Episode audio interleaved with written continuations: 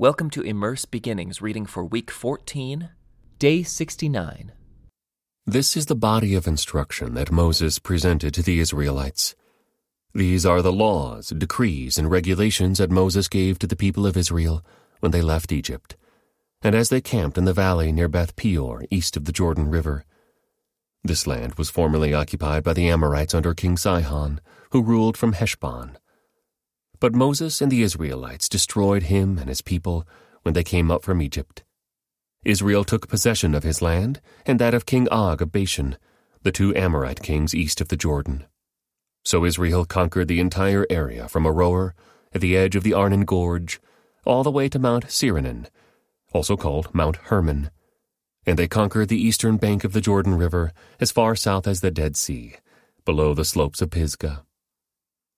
Moses called all the people of Israel together and said, "Listen carefully, Israel.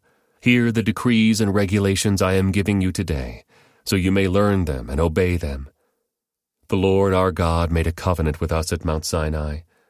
The Lord did not make this covenant with our ancestors, but with all of us who are alive today. At the mountain, the Lord spoke to you face to face from the heart of the fire. I stood as an intermediary between you and the Lord, for you were afraid of the fire and did not want to approach the mountain. He spoke to me, and I passed his words on to you. This is what he said: I am the Lord your God, who rescued you from the land of Egypt, the place of your slavery. You must not have any other God but me. You must not make for yourself an idol of any kind, or an image of anything in the heavens or on the earth or in the sea. You must not bow down to them or worship them. For I, the Lord your God, am a jealous God who will not tolerate your affection for any other gods. I lay the sins of the parents upon their children. The entire family is affected, even children in the third and fourth generations of those who reject me. But I lavish unfailing love for 1,000 generations on those who love me and obey my commands. You must not misuse the name of the Lord your God. The Lord will not let you go unpunished if you misuse his name. Observe the Sabbath day by keeping it holy, as the Lord your God has commanded you. You have 6 days each week for your ordinary work, but the seventh day is a Sabbath day of rest, dedicated to the Lord your God. On that day, no one in your household may do any work. This includes you, your sons and daughters, your male and female servants, your oxen and donkeys and other livestock, and any foreigners living among you. All your male and female servants must rest, as you do.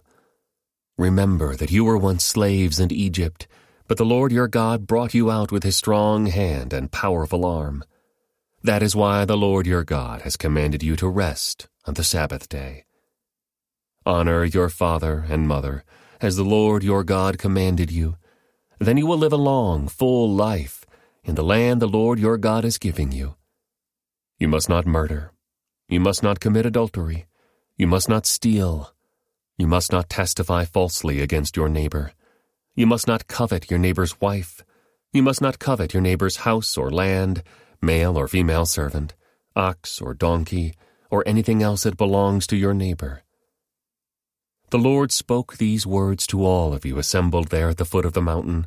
He spoke with a loud voice from the heart of the fire, surrounded by clouds and deep darkness. This was all he said at that time, and he wrote his words on 2 stone tablets and gave them to me. But when you heard the voice from the heart of the darkness, while the mountain was blazing with fire, all your tribal leaders and elders came to me. They said, 'Look, the Lord our God has shown us his glory and greatness, and we have heard his voice from the heart of the fire. Today we have seen that God can speak to us humans, and yet we live. But now why should we risk death again? If the Lord our God speaks to us again, we will certainly die and be consumed by this awesome fire. Can any living thing hear the voice of the living God from the heart of the fire as we did, and yet survive? Go yourself and listen to what the Lord our God says. Then come and tell us everything he tells you, and we will listen and obey.' The Lord heard the request you made to me, And he said, I have heard what the people said to you, and they are right. Oh, that they would always have hearts like this, that they might fear me and obey all my commands. If they did, they and their descendants would prosper forever. Go and tell them, return to your tents. But you stand here with me, so I can give you all my commands, decrees, and regulations. You must teach them to the people so they can obey them in the land I am giving them as their possession. So Moses told the people, You must be careful to obey all the commands of the Lord your God, following his instructions in every detail. Stay on the path that the Lord your God has commanded you to follow. Then you will live long and prosperous lives in the land you are about to enter and occupy.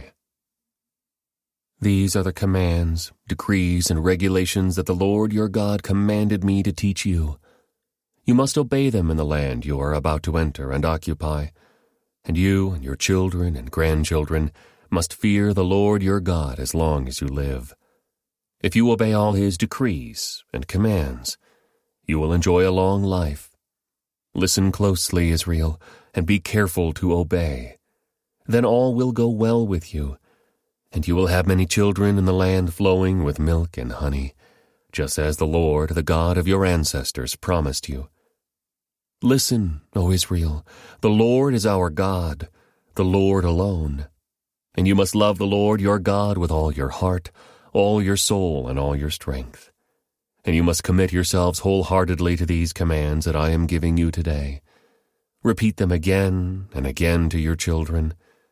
Talk about them when you are at home, and when you are on the road, when you are going to bed, and when you are getting up.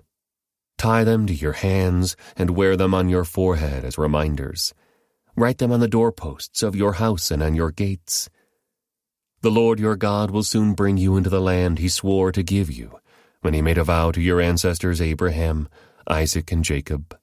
It is a land with large, prosperous cities that you did not build. The houses will be richly stocked with goods you did not produce.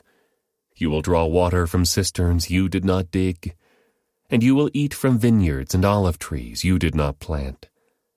When you have eaten your fill in this land, be careful not to forget the Lord, who rescued you from slavery in the land of Egypt. You must fear the Lord your God and serve him. When you take an oath, you must use only his name. You must not worship any of the gods of neighboring nations, for the Lord your God who lives among you is a jealous God.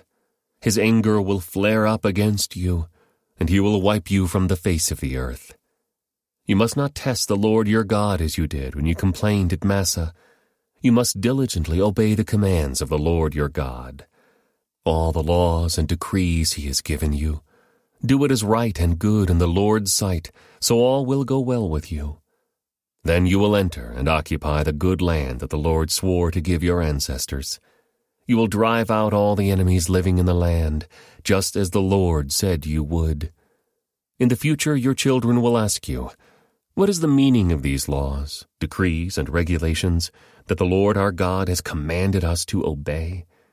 And then you must tell them, We were Pharaoh's slaves in Egypt, but the Lord brought us out of Egypt with his strong hand. The Lord did miraculous signs and wonders before our eyes, dealing terrifying blows against Egypt and Pharaoh and all his people. He brought us out of Egypt so he could give us this land he had sworn to give our ancestors. And the Lord our God commanded us to obey all these decrees and to fear him so he can continue to bless us and preserve our lives as he has done to this day. For we will be counted as righteous when we obey all the commands the Lord our God has given us. This concludes today's Immerse Reading Experience. Thank you for joining us.